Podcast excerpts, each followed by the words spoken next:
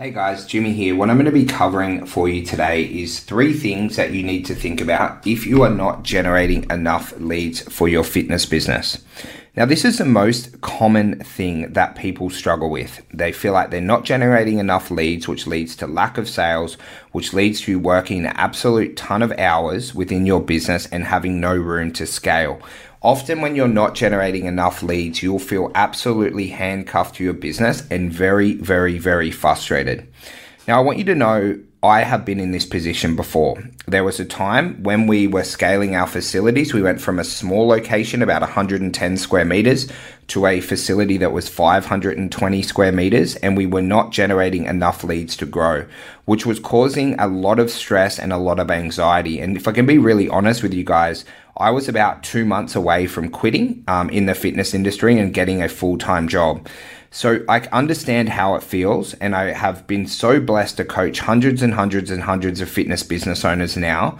And if you're not generating enough leads, it's either one or all three of these factors as to why you're not generating enough leads.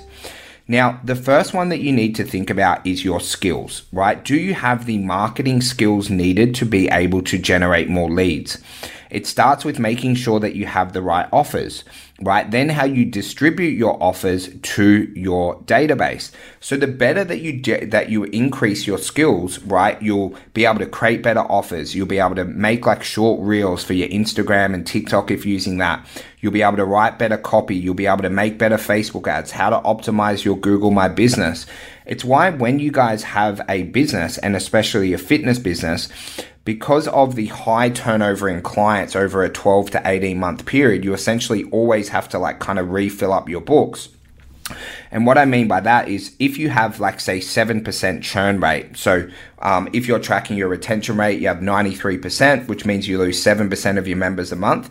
You've actually got to refill all of your members every like 13 to 15 months. It's why you've got to be really, really good at marketing, guys, to be able to scale a successful fitness business. And the first thing is developing those skills, right? How good are you at marketing? Right? And that's where just doing study, reading books, being involved in programs, maybe like the inner circle where you're constantly upskilling and getting better is going to be a really valuable, valuable investment for your fitness business now and definitely into the future because you've always got to be developing these marketing skills, especially as a small business owner. Now, the next issue that might be arising is that you're just actually not investing enough time into the daily marketing activities. So, one of the fundamental things we talk a lot about with, with our inner circle members is putting aside time for at least one hour every day to market your business. And why is one hour just a base level of importance? Because if you're not generating enough leads, you can't close sales, you won't be able to retain your members because you're not really growing and you won't be able to bring a t- build a team or will you ever need systems because your business isn't growing. So you must be making sure that you allocate time needed to grow. And 1 hour would be a minimum. 1 hour would be the minimum needed for you to grow a really successful business and to focus on focus on the growth side of things in terms of your lead generation.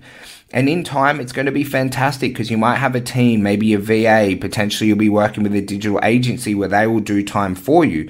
But as the CEO, as the big boss of your business, a minimum you should be doing one hour hour every day of marketing right where you're increasing your brand you're actually getting a little bit more experience which we're going to talk about in a second because your lead generation is the most important factor in growing and scaling a business if you do not have leads everything else starts to crumble over time. And the final one is experience, right? Maybe you're starting to develop your skills, right? Maybe you are, you know, within a coaching program now and you're getting better, right, at your marketing. Maybe you are investing time. But experience is a really big factor within marketing, right? I want you to, if, if we talk about making an Instagram reel, right? Until you've made 100 to 150 reels, you don't have the needed experience to make a really world class reel right? You are going to get better every single time. And I want you to write this down as a really important trait. This is especially within your business in marketing. You get better by doing, not actually by learning about things.